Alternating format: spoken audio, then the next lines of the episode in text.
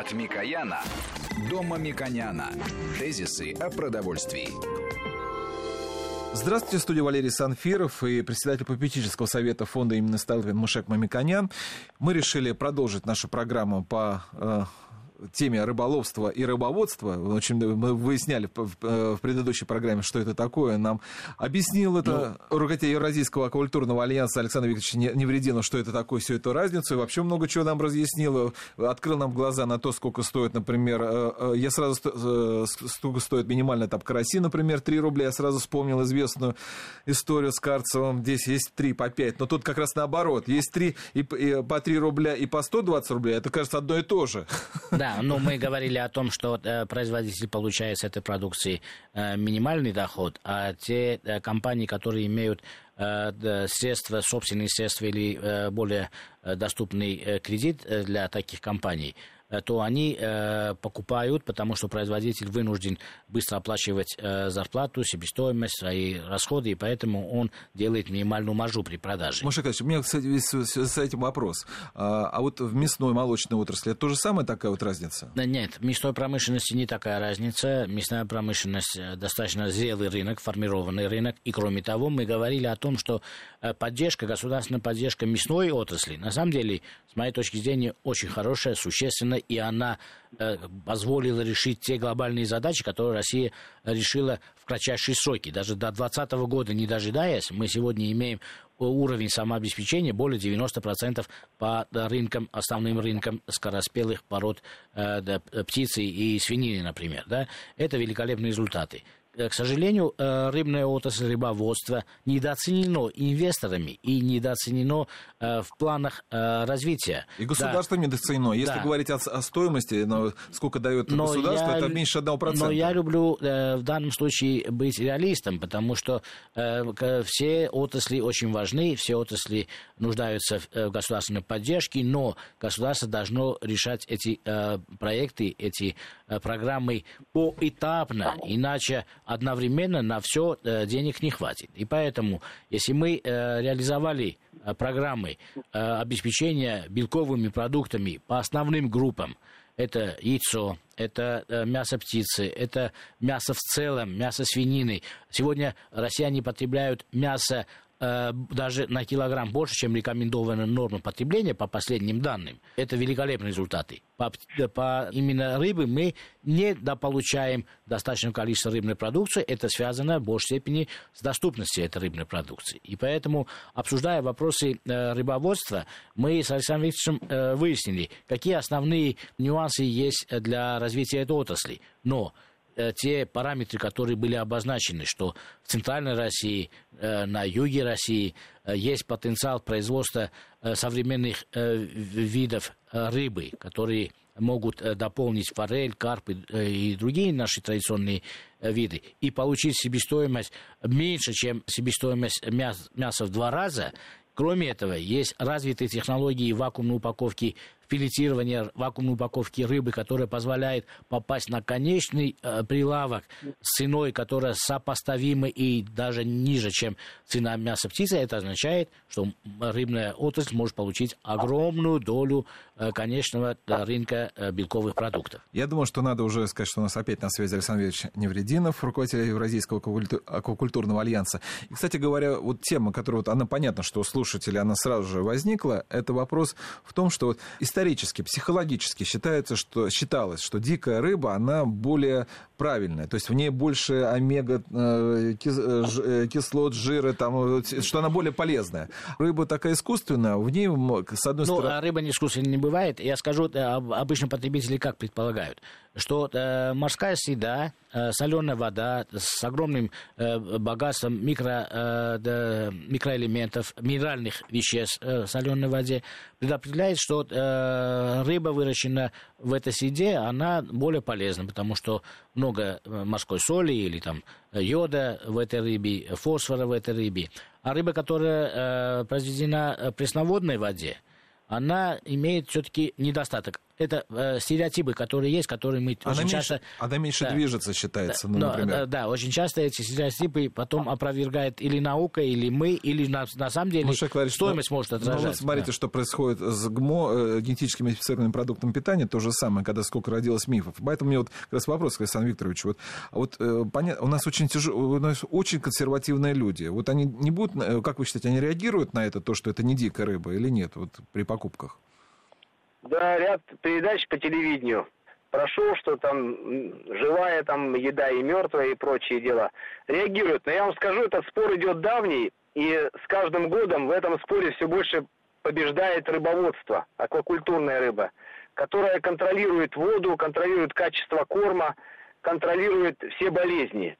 То есть сейчас наиболее перспективные, у нас вот есть партнеры, ведущая в мире израильская компания, позавчера встречался, они тоже э, убеждены, и сейчас крупнейшие в мире сделали проекты по рыбоводству там по всему миру, я с ними работаю здесь, в Подмосковье, они говорят, что, и я согласен, надо полностью контролировать нам производство еды, так как в Мировом океане сейчас накоплено огромное количество мусора, огромное количество радиационных загрязнений, нефтяных загрязнений, и вы бы видели, я сам в море ходил, много лет там руководил экспедициями, какая попадается ужасная рыба, зараженная в язвах.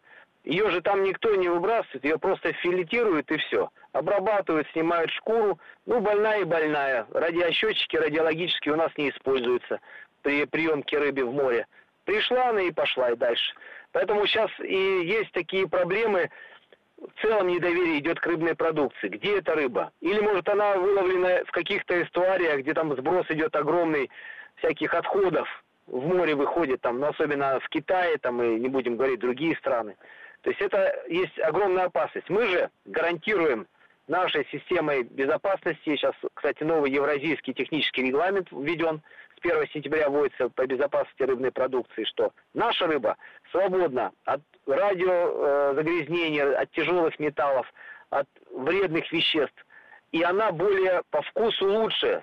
То есть, если мы сравниваем там убитую на охоте куропатку там, или фазана и курицу, мы предпочтем, конечно же, курицу-индейку. Она более нежная и жирная. Да, так Александр же... Викторович, да, в поддержку да, рыбоводства я бы сказал э, о следующем, что э, развивается биосферное мышление, и э, защита природы является очень важной, сдерживающей составляющей развития рыболовства. Э, мировой океан нужно беречь, нужно очень э, трогательно и очень честно относиться к тому, что мы там можем выловить. И поэтому дальнейшее развитие э, и потребление, э, производство и потребление рыбы будет связано с рыбоводством. И это не означает, что мы будем производить только пресноводную рыбу. Это означает, что мы можем и в Москву, морской акватории, прибрежных регионах производить, в морской да. же воде, но более организованно, контролируемо, э, в соответствии с теми стандартами, которые могут задаваться и могут контролироваться. Поэтому я большого спора на самом деле не вижу, потому что э, спор определяется у нас наукой. Наука э, доказывает, что это правильно, наука говорит об этом, и, в принципе, также наука говорит, что хватит трогать э, природные ресурсы э, Мирового океана. И поэтому из объема, который выращивается сегодня, э, вылавливается сегодня в мире рыбной продукции, около девяноста-девяноста пяти миллионов тонн, э, все большую долю занимает э, аквакультура и э, продукция, которая выработана, не, э, выловлена не в, э, в Мировом океане. И объем уже произведенной под контролем человека и новых технологий рыбной продукции в мире превысила объем рыбы, который мы вылавливаем с Мирового океана. И это должно радовать и э, людей, которые защищают природу, и зеленых. И меня радует, потому что это промышленная политика. А в этой сфере у России огромный потенциал, как экспортный, так и внутреннего производства. Маша Казыч, я не могу не спросить Александра Викторовича Неврединова вот какой вопрос, что у нас э, есть проблема, например, с птицеводством. Да, вот есть э, нечестные, скажем так, производители, которые черт знает чем кормят курицу, после чего антибиотиками. Вот, а, вот многие слушатели тоже опасаются, что нет ли вот Юго-Восточной Азии эта проблема существует. А здесь у нас в России контролируется этот вопрос? Да, во-первых, я да, птицеводов да, должен сохранить, э, э, защитить, потому что на самом деле они э, кормят и э, применяют антибиотики в рамках регламента. Да, иногда бывает, что остаточные э, нормы антибиотиков, которые не должны быть, они присутствуют. И недавно как раз случаи были, когда большие организации были наказаны. И поэтому, на самом деле, э, индустриальное производство требует э, особого контроля и сосредоточения, в том числе или птицы, или рыбы, требует э, применения технологий с применением антибиотиков. Вот было бы интересно узнать и мировую практику, и наши особенности, как мы будем в этом вопросе поступать. Александр Викторович? Значит, из мирового опыта есть разные виды рыб. В отличие, например, от сельхозживотных или кур, видов рыб, которые выращиваются, там около пятисот рыб-моллюсков. Огромное разнообразие. И некоторые эти рыбы обладают прекрасным природным иммунитетом, как, например, страусы в птицеводстве. Их, им не надо никаких ни вакцин, ни антибиотиков. Они сами по себе настолько сильная здоровая рыба, например, вот этот мраморный клариас, двоякодышащая, следующая ступень эволюции после рыбы к земноводным, что она, наоборот, вокруг себя среду создает такую, что ни одна бактерия не живет. Что касается аквакультурной рыбы, морекультурной, форель, самая нежная, это, конечно, семга рыба. Ее в Норвегии, в норвежских фьордах при большом скоплении этой рыбы выращивают, и они обязаны ее кормить и вакцинировать каждую рыбу для того, чтобы она была здорова. Это специальная порода быстрорастущая, изнеженная, ну, как наши бройлеры такие же, которых, которые не могут в естественной среде выживать. Мы же культивируем сейчас в России, не, и не только в растениеводстве, а вот в рыбоводстве, особые породы рыб, которые надо нести э, в массы, которые надо пропагандировать. И вот спасибо, Мушег Мамиконян, что вы сделали такой вот фонд стипендий. Главная инфраструктурная проблема – недостаток знаний, я вам скажу. Недостаток знаний огромный. У студентов, у преподавателей, у простых людей, что, как рыба растет, какую надо есть.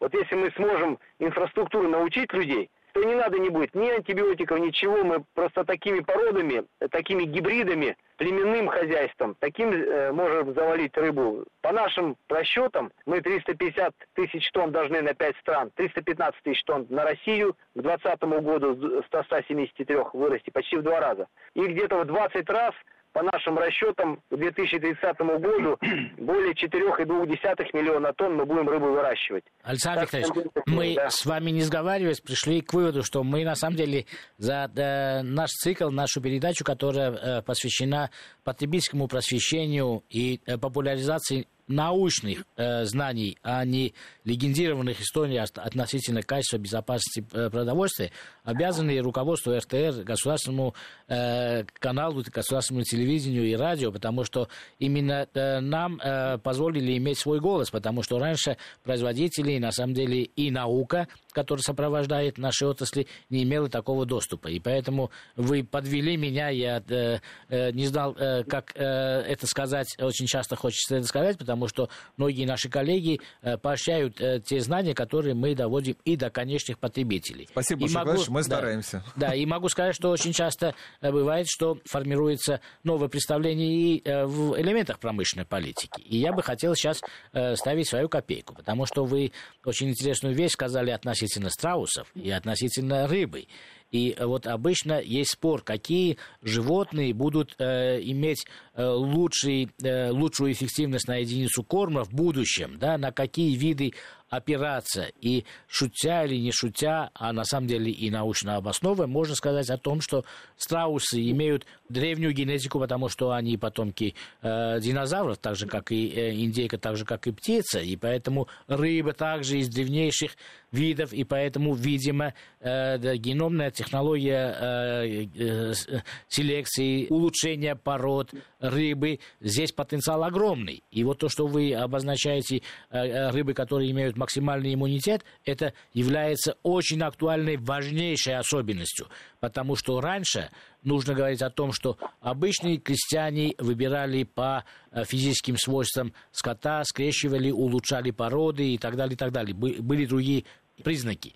Сегодня эти признаки меняются с точки зрения безопасности, и без антибиотиков индустриальное производство белковых продуктов стало практически невозможным. А может быть, мы с вами будем обсуждать такие э, направления, которые позволят использовать природную именно среду, которая формировалась э, тысячи, ну, миллионами, наверное, лет, и она позволит нам в будущем освободиться от до той проблемы, которую сегодня наука пока не знает, каким образом ее решать. И поэтому эта тема, с моей точки зрения, очень интересна. Спасибо, что вы подняли. Но давайте э, приведем данные относительно конверсии на единицу корма, потому что соревнование между птицеводством и животноводством идет как раз э, в этой связи, что на единицу затрат, на единицу корма птицеводство более эффективно, свиноводство дальше идет по эффективности. А как выглядит э, этот вопрос относительно производства э, белка рыбы? И через какие э, виды рыбы, которые перспективны для нашей территории, вы считаете, что мы достигнем минимальной стоимости на единицу произведенного белка?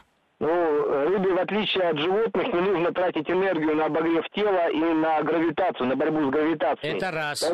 Да, поэтому у нее конверсия корма в нормальных хозяйствах э, приближается к единице и даже меньше. Вот мы добились ноль целых шесть десятых килограмма на килограмм рыбы. Да. И я должен добавить для, для слушателей о том, что э, лучшие достижения в птицеводстве, ну, мировом птицеводстве, это один целых шестьдесят пять, один целых семь десятых, это лучшие достижения при конверсии. При этом, э, правильно вы сказали, что э, если не требует обогрева, там требует и охлаждения, и обогрева, ну, э, потому что идеальных климатических условий на Земле практически мало. А в рыбе это может быть э, менее значимо, и поэтому, э, если э, данный водоем находится э, в более э, холодном климате, то, естественно, и рыбные виды там должны быть, которые приспособлены для этого вида. Поэтому здесь мы получаем большую гибкость по экономии затрат э, человека на э, производство единицы белка. Э, ноль целых шесть десятых единиц, это что означает? Это означает, что вы даете килограмм корма и получаете э, больше, чем килограмм при, привеса. Как это может быть по э, физике? Это по физике то, что шестьсот грамм корма сухого с влажностью четырнадцать-пятнадцать процентов до двадцати процентов мы э, даем рыбе, и она где-то примерно шестьдесят процентов усваивает на рост, двадцать процентов на энергию и двадцать процентов на отходы. А рыба считается уже с влажностью девяносто процентов. Тут разная влажность. Поэтому, конечно, конверсия, как и у птицы, то же самое. А, уже другая да, влажность у птицы да, и у корма. Поэтому, да, да, да, я уточнил, потому что да, меньше единицы не может быть. Мы должны говорить о одинаковых коэффициентах, похожих коэффициентах, чтобы, чтобы было людям понятно, что единица э, затрат корма, э, полторы единицы или около двух единиц затрат корма дает единицу прироста птицы. И у рыбоводства приблизительно та же конверсия. Единственное, затраты на отопление и на гравитацию у рыбы отсутствуют. Так можем сделать вывод? Все равно по всем международным расчетам, я сам наукой занимаюсь, у рыбы, если создавать идеальные условия, как у курицы, то температуру оптимальную, движение воды оптимальное, то у нее меньше все равно конверсии, чем у птицы. Меньше. Ей, она же холодноводное животное, у нее нет обогрева. То есть она более эффективна э, и э, дает больше отдачи на единицу да. корма, для того, чтобы было более да. понятно. Вот очень да. важно, э, в России очень часто говорят, и в промышленной политике это доминирующее место уже стало составлять. Мы прокормим уже себя, это очевидно, это видно, мы имеем э, излишки продовольствия, которые у, уже продаются в больших объемах. Эта выручка составляет там уже э, десятки миллиардов долларов. Вот рыбоводство, его вклад в будущий экспортный потенциал России. Вот давайте еще раз обсудим, что можем мы экспортировать и что для этого нужно. Нужен ли энтузиазм инвесторов или все-таки государственные программы только нам позволят это делать? Ну, с моей точки зрения, все-таки нужны более энергичные инвесторы и дешевые деньги. Вот наши партнеры в Израиле, еще повторюсь, они, говорят, удивляются. У вас вся, все стоит проблема из-за того, что у вас нет доступа к финансовым ресурсам. У нас же, говорит, все огромное количество денег. Если бы сейчас были бы доступ к ресурсам, ну, у нас, имея сорок миллионов гектаров, мы имеем сейчас водные поверхности, пригодные для рыбоводства, морских и речных, мы можем спокойно не напрягаясь, на пастбищном рыбоводстве, даже используя минимальное количество корма, выращивать сорок миллионов тонн рыбы и морепродуктов. То есть экспортный потенциал, это, конечно же, я вижу э, ракообразные рыбоводства. Э, дикая рыба, дикие ракообразные, они сейчас очень успешно продаются на экспорт по высоким ценам. На них, причем цена растет на ракообразных. И моллюски, мы это все в, в области марикультуры на Дальнем Востоке, на Баренцевом море можем активно развивать. Государство сейчас, кстати, стало помогать нам оформлять рыбоводные участки. Вот закон приняли по рыбоводству. Но это еще пока туго идет из-за того, что многие не понимают. Даже, кстати, в Москве, Москве московское правительство не понимает, что здесь нужно развивать рыбоводство, хотя Новая Москва присоединена. То есть нужно от государства рыбоводные участки, чтобы активизировало муниципалитет, чтобы не мешал, ни наоборот не мешало, и мы увеличим в двадцать раз производство рыбы э, за ближайшие двенадцать лет. Вы имеете в виду, что в Московской области достаточно много водоемов, которые можно приспособить для производства рыбы?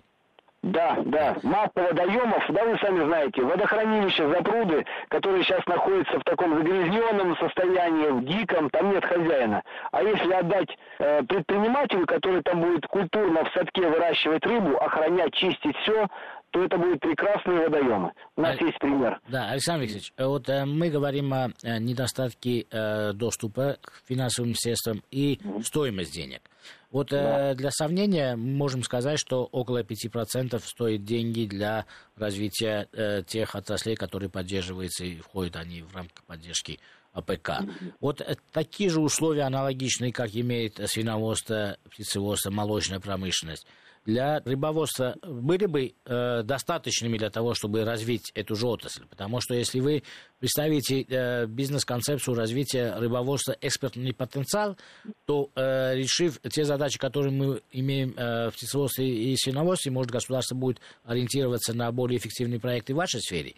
Или это все-таки недостаточно? Вы считаете, что меры, которые государство предприняло в мясной отрасли, они э, все-таки недостаточны для вашей отрасли? Это для нас, честно говоря, недостаточно, так как мясная отрасль птицеводства – это высокоиндустриальные крупные холдинги в основном производят. Рыбоводство другая, там другая специфика, там оно должно быть разрознено, большое количество мелких фермерских хозяйств. Как в Китае, например, рывок они совершили до тридцати семи миллионов тонн рыбы.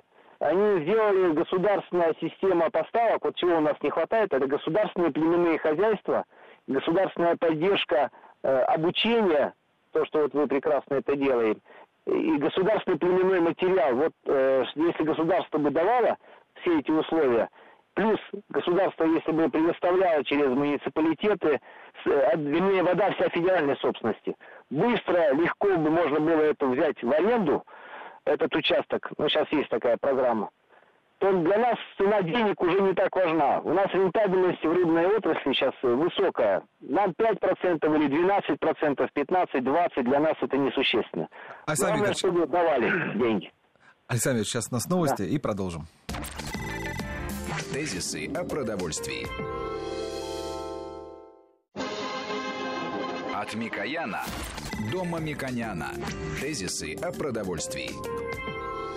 Ну что же, Мушег Мамиконян на студии и руководитель Евразийского аквакультурного альянса Александр Викторович Неврединов у нас по, на связи по телефону. Мы продолжаем говорить о роли государства и вообще вот что влияет на стоимость э, рыбы и как у нас это развивать. Я понимаю, что в том числе, я хотел сказать, что, наверное, санкции тоже, наверное, отлож, э, сказались на цене рыбы, потому что у нас э, перестало поступать э, из-за санкций, в том числе введенной нами, э, норвежская, например, э, э, рыба из Норвегии, поэтому все очень достаточно выросло. Наши коллеги из других стран нам стали продавать позавыше. Но сразу вспомнил, что и до санкций у нас тоже была достаточно какая-то несправедливая, высокая цена на рыбу и очень небольшое внимание государства к развитию рыбного, рыбоводства, рыбной отрасли. Поэтому, видимо, это никак, наверное, все, все же не связано. Вот если вот говорить, опять же, о том, что должно сделать государство. Вот вы уже сейчас... Вот я хотел как раз здесь э, сказать э, на примере мясной отрасли, Александр Викторович, что генетическое совершенствование животных, вот это программы получения малька, в данном случае, как у вас, да, в мясной промышленности на самом деле не, не были решены государством напрямую. Государство, да, финансировало, поддерживало да, племенное дело, поддерживало э, репродукции, но э, первыми стали участвовать частные известные лидирующие компании, в частности, Микановский э, э, холдинг, э, Знаменский племсовхоз, практически племенное хозяйство, Знаменское знаменитое, в сеновоз сделало огромные вложения и сделала э, совершенствование животных для того, чтобы потом продать это другим э, промышленным производителям свинины. Э, потом крупнейшие предприятия стали сами э, производить для себя генетику, совершенствовать генетику. Да, э, необходимость завоза Запада сохраняется для поддержания высоких кондиций, но, в принципе, это не было государственным э, проектом. Это было частным проектом. Да, я с вами согласен, но в государственной программе эти средства учитывались. Поэтому, э, видимо, э, таких отчаянных, очень э, прогрессивных э, производителей вам нужно искать или объединяться и э, в рыбоводстве. Потому что я знаю, что проблема малька существует, и даже наши уважаемые производители форели э, в северных наших э, морях, они нуждаются в мальке и покупают в других странах, в том числе и в Норвегии, и в Армении. Я знаю, что мальки покупают для потом э, промышленного рыбоводства в России. Может быть, кто-то объединится, и, может быть, частно-государственное партнерство, потому что без этой важной составляющей рыбоводства дальнейшее эффективное развитие, ну, с моей точки зрения, будет всегда э, отверточной сборкой. Мы все время будем зависеть от импортной составляющей значительно больше, чем хотелось бы при э, суверенном собственном производстве, э, направленном на экспорт. А вот э, как э, другие тарифы влияют в вашей отрасли? Например, в тепличном хозяйстве очень влияют энерготарифы. Э, в птицеводстве, свиноводстве очень влияет цена на зерно, э, перевозки. Э, ну, энерготарифы тоже влияют. Вот для вашей отрасли наиболее чувствительными какие тарифы? Потому что большая дискуссия э, в промышленной политике э, связана с тем, э, давать ли при э, той э, инфляции, которая большими усилиями Центробанк добился четыре процента, давайте э, монопольным э, отраслям э, поднимать цены ежегодно и задавать новую инфляцию, или применить какую-то другую э, да, политику, чтобы была инфляция с минусом что-то. Для вашей отрасли, вот какие э, монопольные э, отрасли имеют большее значение? Ну, для нас сложно в первую очередь даже не тарифы, а подключение. Это где недостаток электроэнергии, ну, вы сами знаете, ее почему-то у нас везде недостаток, и газа. Это большие сложности, надо заплатить предприятию. Вот сейчас мы запускаем проект, надо за подключение газа, которого здесь вот через дорогу, двадцать миллионов рублей надо заплатить. Естественно, малое предприятие не может. Или там электроэнергии тоже надо десять-двадцать миллионов рублей заплатить, чтобы поставить хорошее себе подключение электричества. Вот это вот инфраструктурная проблема у нас. Третье – это вода. Воду, у нас сейчас раньше можно было воду брать из подземных источников, неглубоких, там, до, до ста метров, сейчас там до, двадцати, до десяти метров. Из-за этого приходится согласовывать на э, запитку воды из недр. Или там, сейчас тоже новые правила ввели контролирующие органы, что когда рыбовод сбрасывает из прудов свою воду, то он очень сильно загрязняет речку, должен платить огромные деньги. Хотя вода после сброса из пруда чище, чем она зашла в пруд из той же реки.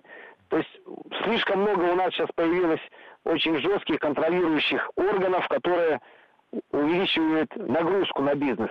И подключить тяжело, и потом контролируют.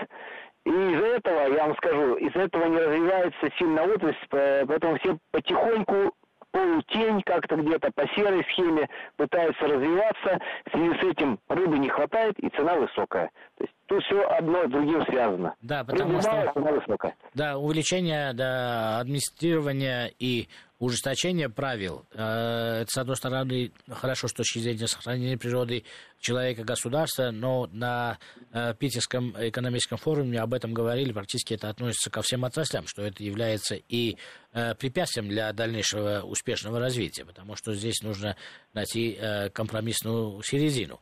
Давайте поговорим о рыбе, которую вы считаете очень перспективной для производства и потребления в России. Вот новых видах рыбы, которые будут дополнять вот наши традиционные виды, потому что из традиционных видов то, что мы обозначали, карп. Почему до сих пор у нас так много карпа? Да?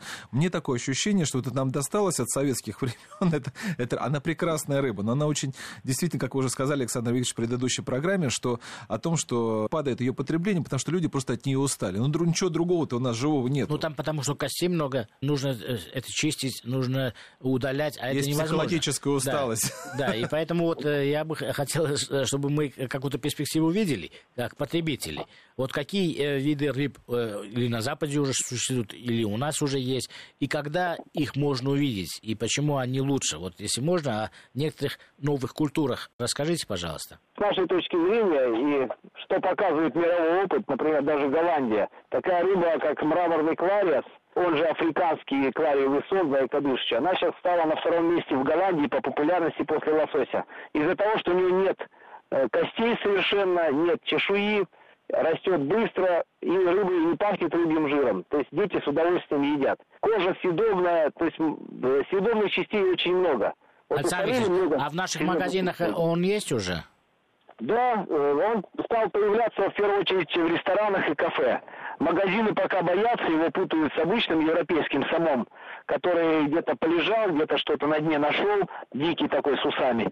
Поэтому вот это перспективная рыба для всего рыбоводства мирового в том числе. Давайте она скажем э, конкретно, как она будет называться, если в магазине или в ресторане будут подавать, для того, чтобы мы э, могли донести эту информацию для более широкого круга слушателей. Как она называться будет э, в прескуранте или на этикетке такая рыба? Она называется клариас, мраморный, мраморный клариас. То есть мы от слова «сом» ушли, чтобы никого не пугать. Это мраморный клариас. Уже клариас. Она продается-то в таком виде, в таким названием в некоторых кафе, ресторанах и пользуется большой популярностью. Да. Преимущество вот э, новых видов, которые для России был, были непривычны. Вот э, преимущество данной рыбы в наших условиях, природных условиях какие? Она растет за четыре месяца, более килограмма вырастает эта рыба, в отличие от других рыб. А если мы берем это... самого обычного и э, такую рыбу, насколько это э, разница? Ну, где-то в два раза быстрее растет.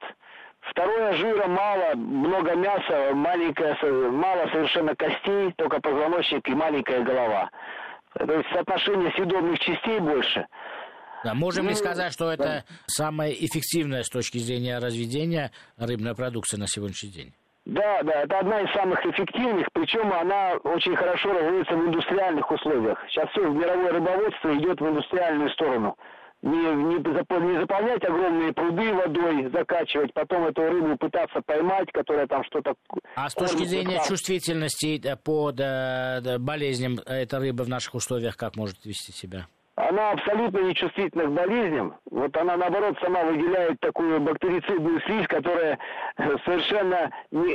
лечит даже раны. Если рыбовод порезался, надо этой слизью помазаться, все, как йод залечивает. Такая рыба, приспособленная к жизни в суровых условиях, в водоемах пересыхающих. Она может несколько километров ползти по земле, вылезти из болота, то есть как спецназ. Ну, если такой. Она называется еще африканским самом, она будет да. в северных э, широтах э, расти также эффективно?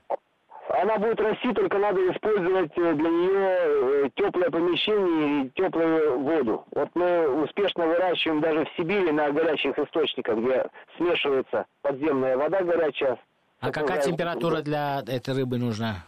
Ну, оптимальная, ее любимая температура двадцать пять градусов. двадцать пять градусов. Поэтому так быстро растет. И причем она еще сочетается хорошо, эта рыба, с аквапоникой. То есть растения потребляют полностью все отходы от рыбы. Растут в три раза быстрее, чем обычные там салаты, базилики, клубника. То есть вот это вот перспектива. Рыба и растения. сто процентов все корма, все, все отходы утилизируются и превращаются в вкусные полезные продукты. С рентабельностью больше сто процентов. Вот это одна из таких рыб ярких. Потом вторая рыба – это веслонос, осетрообразная, которая питается зоопланктоном, но ей уже нужны э, тоже температура в селиве теплую. То есть такая есть зависимость. Чем теплее вода, чем более э, рыба южная, тем она быстрее растет. И для нас это выгодно. Не надо год растить карпа. В Москве он растет два года, чтобы стать хотя бы килограмм, два с половиной года. Его там пересаживать зимой.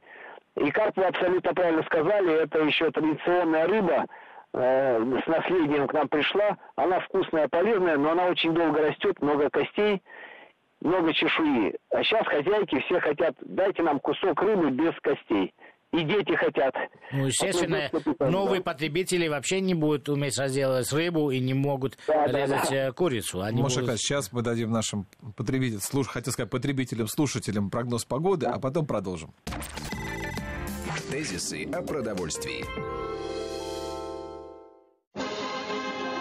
От Микояна до Мамиконяна. Тезисы о продовольствии.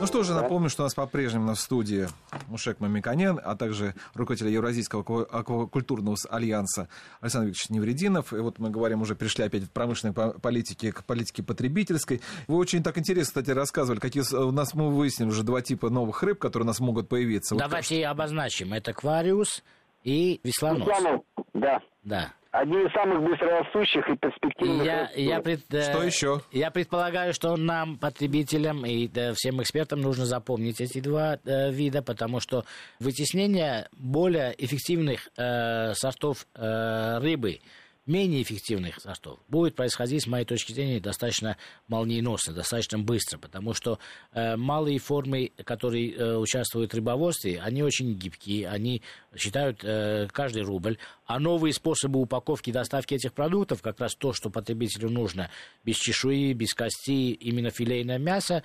сделает возможным увеличение именно этих видов мяса относительно более традиционных и увеличение доли потребления мяса через рыбы, через потребительские каналы относительно мяса, потому что оно может конкурировать уже также по мясной части, по постной части, которая не содержит ни костей, ни чешуи. Ну, если что-то еще есть, какие-то... Александр, ну, обязательно лососевые рыбы, это вот все мировые эксперты в рыбе сходятся, что людям понравилось дикий лосось, потом стал это семга, гибриды, сейчас форель, это тоже перспективная рыба, она будет немножко дороже из-за того, что ей нужно более такие условия, больше кислорода, больше ей нужно простора, вот. Корма дороже ее. Но она тоже будет перспективу набирать, особенно новые породы форели. Александр Викторович, у меня в связи с этим вот какой вопрос. Вы уже говорили, что у нас есть определенный дефицит, но будем надеяться, что все же у нас обратят инвесторы на внимание на рыбную отрасль, поэтому все же у нас рыбы-то будет достаточно, потому что действительно выяснилось, что это наш неиспользованный ресурс. Но вот, вот какой вопрос. Хорошо известно, что в европейских странах, в западных странах форели, лосось, они уже относятся уже к ним не, про, не просто как к рыбе, они уже технологически по цвету подбирают, какие кусочки порезать. У нас до этого когда-нибудь дойдет, что у нас будет выращивать рыбу, вот как тот цвет, который потребителям больше нравится, например, российским. Мы уже дошли до этого. Есть такой аксантин, такой краситель, который добавляется в корма, и в зависимости от количества этого красителя природного, он, он безвредный, мы можем добиться любого цвета мяса, от нежно-розового до ярко-красного. И в любой момент это легко все достигается. Это относится к лососю, это относится к форели, или также мы можем говорить, это применительно к африканскому саму, к аквариусу или э, веслоносу? Это ко всем видам? Это, в первую очередь, к лососю, к форели относится, но по, по аквариусу я бы не хотел его называть африканский сом, чтобы не пугать всех. Клариас, клариас, мраморная рыба, мраморный клариас, это тоже относится, он тоже хищник, но он всеядный хищник, он... ест все подряд, и даже птиц ловит, если да, выползает, мышей ловит на берег, если ему... Вы не, пуга... не пугайте, мне лучше называть даже его африканским самым, нежели человек, что мышей ловит, я вам честно скажу. Александр Викторович, а вот э, достаточно популярно в каждом магазине мы видим э, во всех городах России сибас, дорадо. Сибас, например, э, с моей точки зрения, очень вкусная рыба, она по вкусу, с моей точки зрения, с форелью конкурирует и даже выигрывает, с моей точки зрения, да. По моему вкусу. Вот э, сибас для России перспективен, или все-таки это другие э, воды, и если мы в магазине видим сибас, то это точно импортируемая рыба? Сибас и дорадо перспективные рыбы, их можно выращивать как э, в таких зал, закрытых помещениях, так и в морских. Но сейчас э, рынок довольно жесткий, конкурентный. Турция, Греция в огромном количестве выращивает эту рыбу во фьордах, в теплой воде. и оттуда идет поставка в Средиземное море. Мы можем эту рыбу выращивать эффективно в Черном море, например, в Каспийском, в южных морях. Да. Только пока сложности есть с оформлением э, акваторий, из-за того, что там, честно говоря, много выходит всяких этих труб канализационных из речек, и там, э, ну, есть проблемы с акваторией в наших южных городах. А. То есть для нас все-таки форель в северных морях это более перспективно, чем сибас южных? Для нас, да, у нас Карелия хорошо выращивает форель, немножко дольше, но с нашей точки зрения еще выгоднее выращивать черноморского лосося в Черном море. У нас есть программа где-то до пятьдесят тысяч тонн, и в Каспийском море осетра. Кстати, про осетра мы забыли сказать, тоже прекрасная древняя рыба с максимальным там семьдесят-восемьдесят процентов содержанием съедобных частей. Да. И цена очень сильно не упала. Александр Викторович, вот я что еще хотел спросить. Вы хотя говорили о том, что моллюски у нас в основном экспортный потенциал, я согласен, но тем не менее у, большой, у нас их явно не хватает, потому что если то, что хватает, угу. это у нас, у нас идет как раз это импорт идет.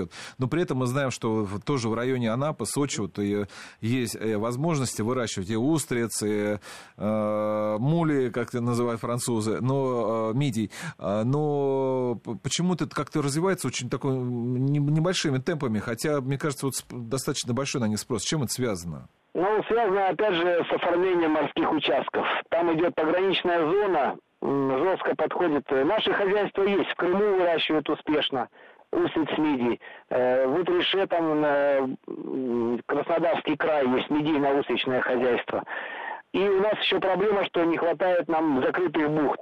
А если есть закрытая бухта, то в ней обязательно находится Министерство обороны, ВМС. Александр Викторович, может, да. с этой точки зрения все-таки э, Карелию вы назвали. Э, я знаю, что там качество форели просто великолепное. Вот и в Москве она и даже отличается, и дороже за нее там спрашивают некоторые продавцы. Вот, э, может быть, все-таки нам перспективнее использовать вот э, северные вот эти наши воды для производства э, сибаса, форели и аналогичных рыб? Нет, сибас, форель не будет там жить, это ей нужна температура ближе к двадцати градусам. Форель может. Форель, форель нормально да. растет, но она долго, не хватает градуса дней. У норвежцев там гольфстрим круглый год, там плюс восемь градусов, восемь-десять градусов, двенадцать. Да. А да. у нас не хватает температуры, поэтому у нас себестоимость выше карельской форели в любом э, и семги э, мурманской выше, чем импортной. Александр Получается... Викторович, да. вы сначала соблазнили вместе со мной да. э, наших инвесторов, что э, рыбоводство на самом деле эффективнее, потому что конверсия... А теперь говорите, похоже... договаривайтесь с военно-морским флотом, да? Да, и кроме этого вы сказали, что рыба сама себя обогревает, и мы согласны, но оказывается, что она нуждается, чтобы и внешняя среда тоже была лояльна к ней. Поэтому мы все равно приходим к тому, что э, южнее, где э, воды более теплые, эффективность производства рыбной продукции, она все-таки выше, правильно? И да. поэтому новые виды, о которых мы э, говорили, и аквариус, и веслонос, лучше производить э, в регионе, где Астрахань или где низ Волги. Вот этот регион будет более перспективным для инвесторов. А на Дальнем Востоке более перспективно производить экспортоориентированную э, рыбную продукцию и э, морепродукты, такие как крабы, моллюски, э, трепанг. Вот такой промежуточный вывод можем мы с вами сделать? Не совсем. Все-таки, чтобы свежая рыба была, ее перспективно выращивать в индустриальных условиях, как бы рыбы-теплицы мы их называем. Да-да-да, я знаю эту, Москве... эту технологию, да. да. Да, да. да. Теплицы мы можем здесь, в Москве, Подмосковье, очень успешно выращивать и клариас, и форель. Мы это делаем уже. И цена в два раза ниже, чем рыночная. Да, Теперь... я, я да. Да, знаю эту технологию. Было бы интересно э, рассказать, потому что у меня был такой э, интересный случай в жизни. Э, как раз я был на выставке, и мне израильские коллеги, я рыбой не занимаюсь, но все равно мне дали эти э, проспекты, э, как это происходит. И на каждом... Э, на каждом страничке было э, видно, что э, поле, потом приходит э, экскаватор, делает э, выемку, яму, потом э, приходит там э, настилы, делают резиновые, потом получается форма теплицы, так, похоже на мини-манеж, а потом заливается вода, там идет барботаж, корма и так далее, как обычно птицеферма, например, выглядела, да, в проспекте. И случайно в самолете со мной оказался производитель форели, которые он производит в живой природе, который хвалился, что у него вода вот именно такая для форели и так далее. Когда я ему показал этот э, буклет, он очень был расстроен, потому что он понимал, что себестоимость индустриального производства существенно дешевле, чем то, что он создал в природе, там, э, э, заводнил, обводнил, там, зарыбил и так далее, и так далее. Поэтому э, в перспективе, вот, в будущем все-таки э, будет э, развиваться именно э, то, что вы говорите, это производство ферм для рыбы, или все-таки мы будем использовать э, естественные водоемы, которые есть в России? Как вы считаете, где маржа? Ну, конечно же, маржа будет там, где более эффективные технологии. Мы сейчас научились э, с помощью наших вот лучших технологий э, зарубежных и наших разработок э, делать э, индустриальные хозяйства с минимальным потреблением электроэнергии и тепла. Они э, практически как будто ничего не потребляют. Из-за этого у нас в структуре себестоимости рыбы они составляют три процента, например. Вот как вы добиваетесь это? Вот как, как вот расскажи, чтобы было понятно визуально, как это выглядит. Но это один раз подъем воды, и потом она под действием собственной силы тяжести опускается и переливается из одного бассейна в другой. Осадок осаждается, запускается бактерия культурная, которая этот осадок ест. Эта же бактерия потом идет на корм рыбы, как в природе. То есть мы воспроизвели полностью всю цепочку трофическую природы в суперсовременных автоматических индустриальных комплексах. И себестоимость добиваемся, естественно, не выше, а ниже намного мировых стандартов. Спасибо большое. Я благодарю руководителя Евразийского аквакультурного альянса Александра Викторовича Неврединова за участие в нашей программе. Уча... У нас ведущий мой Мушег Мамиконян, председатель попечительского совета фонда имени Столыпина. Программу провел Валерий Санфиров. Всего вам доброго.